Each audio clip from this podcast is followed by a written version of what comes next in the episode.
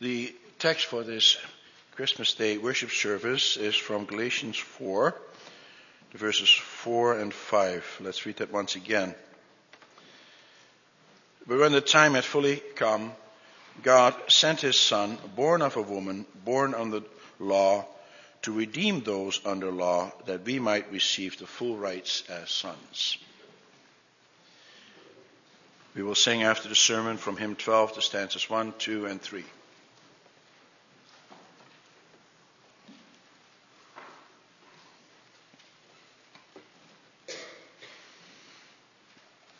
Beloved congregation of our Lord and Savior Jesus Christ, brothers and sisters, it's the custom on Christmas Day to have a sermon based on one of the Christmas stories contained in the Gospel of Luke or the Gospel of Matthew.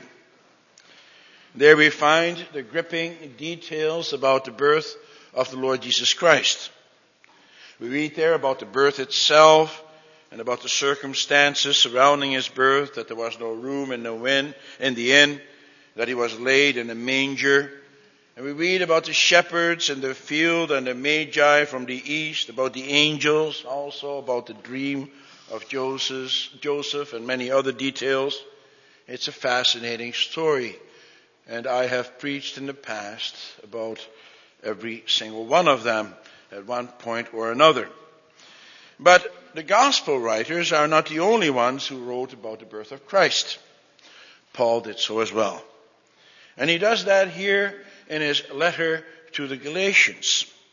He does not give us any additional particulars surrounding the birth of the Lord Jesus Christ, but he does give us some important elements that need our attention.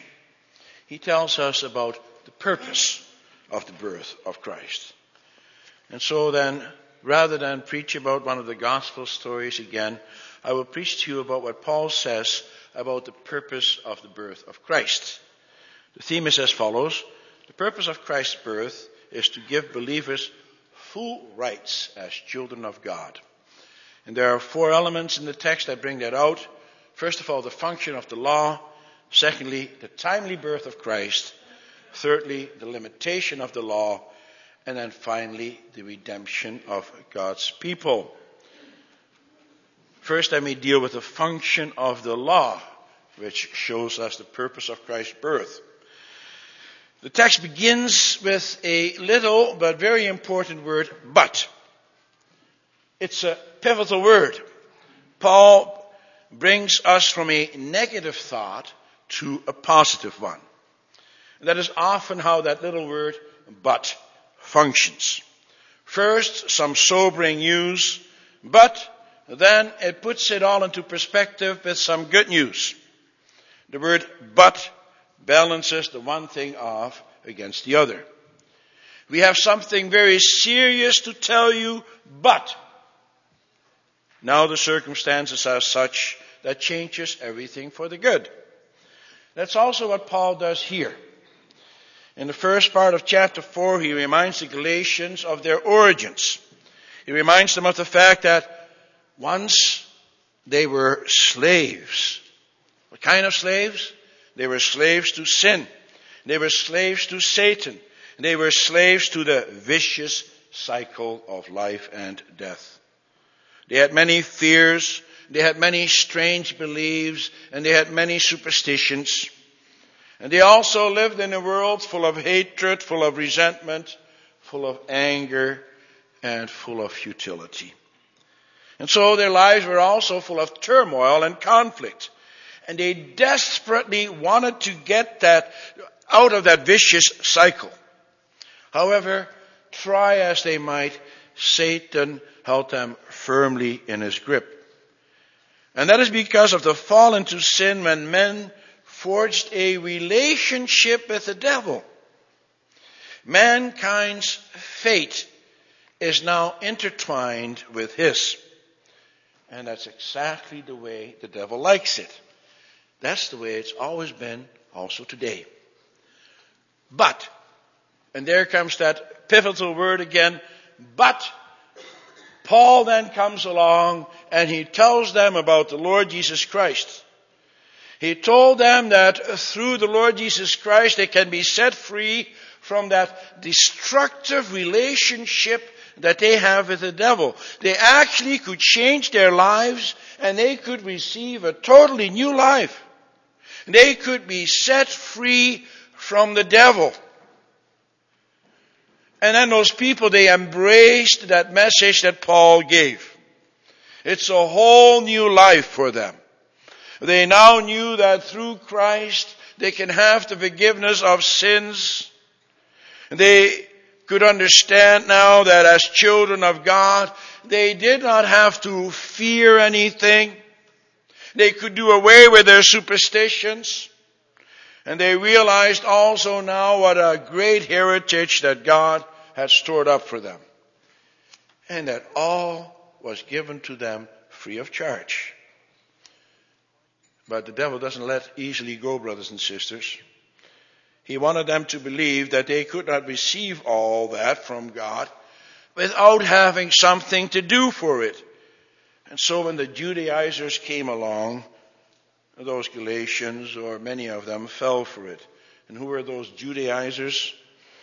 Well, they were Jews who had become Christians, but who had not fully embraced the gospel of Christ. And do you know what they taught? They said, oh sure, Christ is wonderful, He gives you these free things, but don't think that you don't have to do something for it, for your salvation. Don't think it's all that easy. And those words fell on fertile soil. The Galatians liked that. And you know, that's the way we are as human beings. We give gifts so that we can receive something in return. Even if it is just to receive some praise and recognition. We want to be recognized for the good and kind persons that we are. And that's how the world gives. It gives only in order to receive.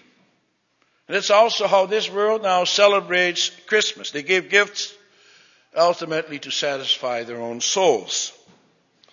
And it is for that reason that we have to be on our guard. It's not wrong to give gifts, but that is not how we have a relationship with the Lord God. We may fall into that same trap, therefore. For if we want to base our relationship on something that we offer God, then we are on very dangerous ground. And then we are right back to the tyranny of fear. For how do you know if your good works, your gifts of good work, whether or not they are good enough? And if you think that you can appease God with your faith, how do you know that your faith is strong enough or good enough? And so we have to take the words of Paul to the Galatians to heart. He says to them in chapter 3 verse 1, You foolish Galatians, who has bewitched you? And he says further in verse 10, all who rely on observing the law are under a curse. The law, your good works, are not meant in order to save you, that is not why God gave the law to His people.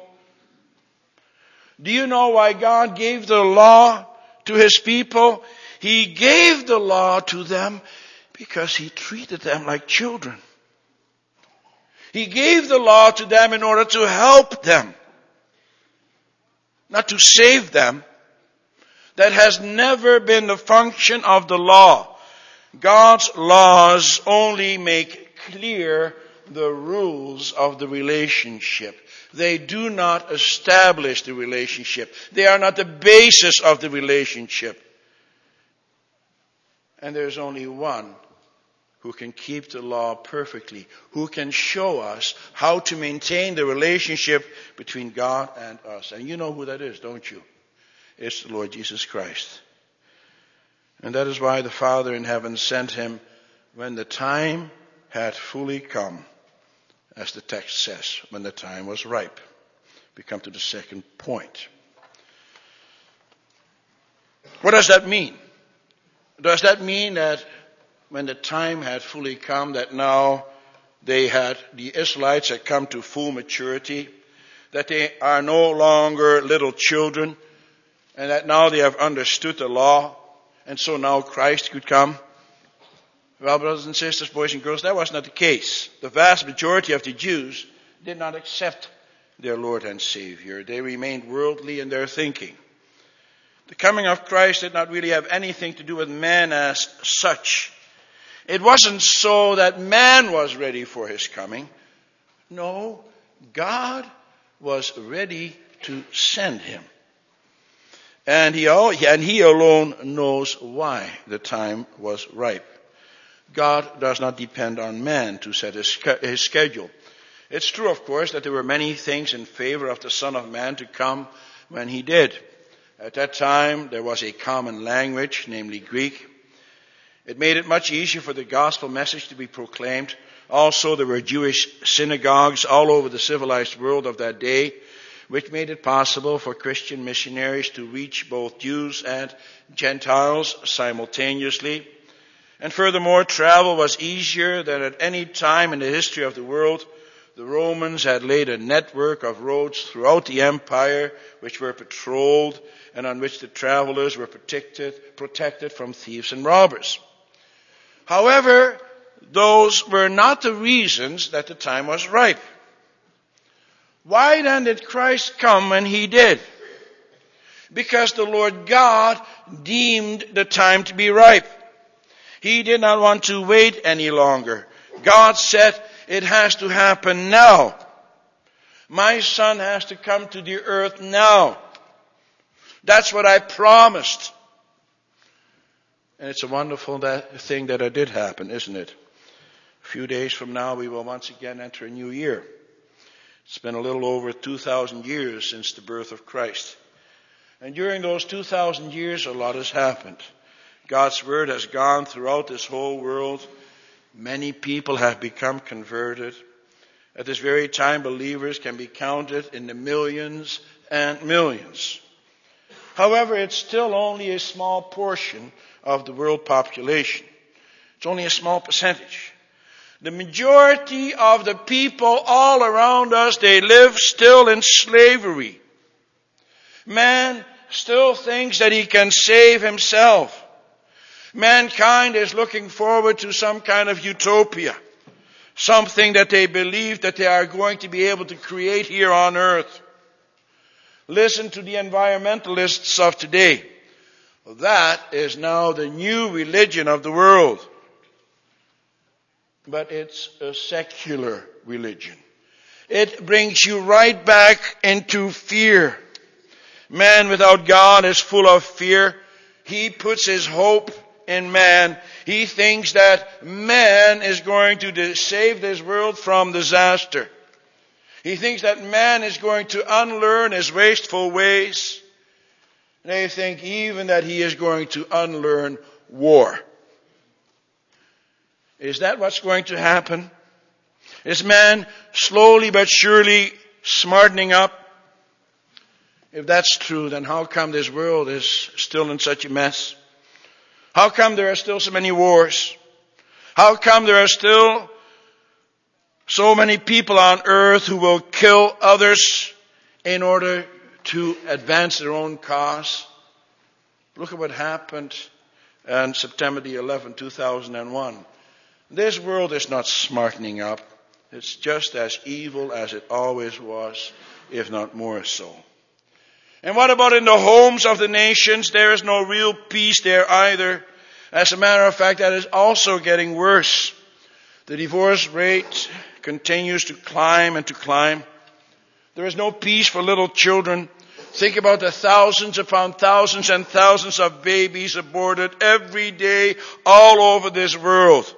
They are violently ripped from the wombs of their mothers. This world is not going anywhere except down. It is not moving upward towards a utopia, but it is moving towards hell. And that is why the true Christmas message has to be heard.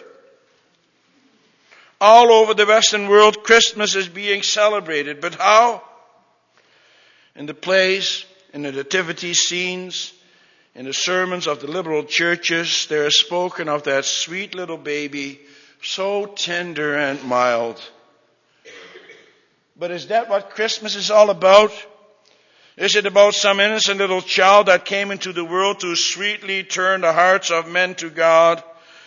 No, God sent His Son when the time had fully come to save this miserable world from the mess it is in. That is why Christ came. Do you know what a timely and wonderful deed of love that was? Do you realize what a great gift that child is? And what it cost in order to send that child here on this earth?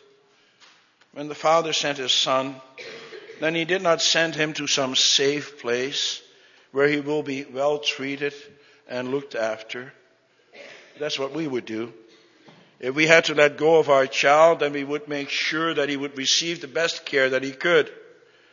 But what did the Father do? He sent him into this world full of sin and misery. He sent him to a people who would not take care of him at all. On the contrary, they would abuse him, they would ridicule him, they would scorn him. He sent him into a world full of liars and murderers. And in the end, they nailed him to a cross. And the Father knew exactly that this was going to happen. And yet he sent him. Why? Well, brothers and sisters, boys and girls, because of his great love for his creation, and because of his great love for the crown of his creation, man, and that's you, that's me. That is the great love that the Father shows to us. Isn't that a wonderful thing? Man had plunged his creation into ruin because of sins. And yet God comes and sends his son so that he could rescue this world. And note well that the text does not say that he was born of a virgin. That does not mean, of course, that Paul denies the birth of Christ. No, he says he was born of a woman. And he mentions a woman because Paul wants to emphasize Christ's humanity. He was born in the same way as every child is born into this, into this world. A woman gave birth to him. He was like us in every respect except sin.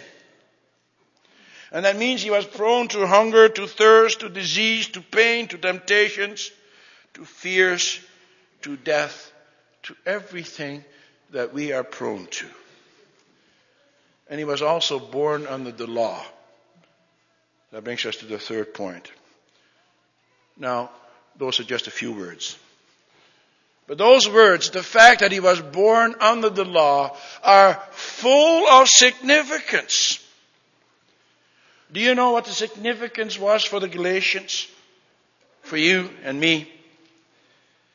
Well, Christ is the one who had a perfect relationship with the Father, and on behalf of us, He maintained that relationship by showing us how He could keep the rules of that relationship. The law. And that was the case from the time of his incarnation to the time of his death. He did everything perfectly according to the law. And he was circumcised on the eighth day. He was presented the, in the temple on the fortieth day. At that time, sacrifices were also made a pair of doves or two young pigeons. Everything required by the law of the Lord was done. And you see, God established those kinds of regulations and rules in order to show what kind of a relationship He has with us. A relationship of love, that we belong to Him. And that's why Christ had to keep also those mundane laws. And as Christ grew up, he also perfectly kept every single law of God. He kept the ceremonial laws and the moral laws. There was nothing lacking. He also allowed the law to be executed upon him. He was both actively and passively obedient to the law. For he allowed the law of God to be applied to him because of the sins of man. The Lord Jesus Christ took all the sin of man upon himself and he allowed God's wrath to be visited upon him because we did not maintain the relationship of God by keeping the laws. He kept it for us. But do you see what the law can do? Do you see the great power of the law? The law is able to kill you. That is what the law did for Christ. It brought Christ to the cross. But do you also see the weakness of the law? All the law can do is to convict you and to kill you, but the law cannot make you alive. Only Christ can do that. And that is what the Galatians had to understand. And that is why it was so sad that once again they went back to slavery, to doing things in order to be saved. Christ saves. We look to the law to save us. But it's impossible, brothers and sisters. For if you want to earn your righteousness through the law, then you can only do that if you keep that law perfectly. And you and I, we are incapable. And that's why he says that those who want to keep the law are under a curse. Christ came to remove that curse. He came to earth so that we may receive the full rights as sons. He came to redeem us, to set us free. We come to the last point. The people of that day knew exactly what Paul meant with these words, for they lived in a world where slavery was widely practiced. Sometimes it would happen that someone who had been a slave for many years would be bought free some benefactor would pay the price of his freedom. As you can well imagine, that was a great and wonderful thing. You no longer had to be at the beck and call of your owner. You're free. You had your own time to yourself. Now, in the same way, Christ has bought us free from slavery. And you may say, in what ways were we slaves? Well, all those who do not belong to the Lord Jesus Christ are slaves. It is absolutely impossible to be a free person without the Lord Jesus Christ. Oh sure, there are lots of people all around us, they think that they are free, but that's not the reality. Look at the slavery that they are in. Those without Christ are a slave to the cycle of life and death. And they are a slave to their own flesh. They are a slave to Satan. For without Christ, you will share Satan's lot in the lake of fire. Satan brings you down with him. He brings you down to hell. And of course, unbelievers do not see that. But that does not make it any less a reality. The Jews, they thought that they had gained their freedom through the law that the law could make them acceptable in God's sight, but how wrong they were. And that is the message that Christ came to proclaim. That is the message of Christmas. Christ came in order to redeem those under the law. He fulfilled the law for them. But He did not just set us free and let us do whatever we want. No, He also made us His own. It's very important to also realize that, brothers and sisters. For do you know what happened to a slave during Paul's time who was bought free? Well, then that slave would be on his own. He would have to look after himself. He didn't belong to anyone anymore. And that is why it would happen in some cases that a slave did not want that kind of freedom. Their masters had looked after them well. They gave them to eat and to drink and shelter and protection. While they were with their Lord and Master, they had everything that they needed. And so even though they were free to go, they sometimes would remain with their Master.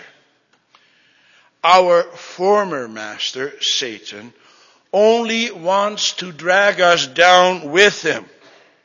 And that is why we need to be totally free from him. But the Lord Jesus bought us free with his blood but then he did not just leave us to fend for ourselves. No, now he made us his own possession. For you see, on this earth, you must belong to one of two masters. You either belong to Satan or you belong to God. There is no middle way. Christmas is a wonderful celebration. It is a celebration of the fact that Christ came in the flesh. And what was the purpose of his coming? The purpose was, as it says in the last part of the text, so that we, you and I, might receive full rights as God's children. Can you imagine that? From a slave to Satan to a child of God. Isn't that wonderful? And as a child of God, you do not have to bring anything at all to your Father in heaven in order to receive those riches. Children receive their inheritance not because they worked for it, but because they belong to their Father. And so, do not try to bring anything at all to the Lord your God in order to receive those riches or to add to them. Brothers and sisters, boys and girls, it's impossible. You cannot bring anything to the Lord your God. It's even an insult to Him to think that. The only thing you can do is come before your Father in heaven with a thankful and with a joyful heart. And you show your thanks to your Father in heaven in the way that you honor Him, in the way that you show how much you love Him for all that He has done. And that is why you will not want to disappoint your Father in heaven either. You will want to keep the rules. You will want to keep the laws. Even though you know you can't. And then you know Christ came in order to perfect your walk of life. You do not want to go against God's laws if you are a thankful child of Him. And if you do go against this laws, then the Lord will also forgive you. That, beloved, is the kind of freedom the Lord God has given us. That's the wonderful message of Christmas. Christ came in order to make you heirs.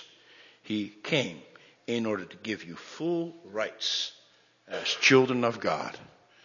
Isn't that wonderful? Isn't that something to celebrate? Amen. Let's sing from hymn 12, the stanzas 1, 2, and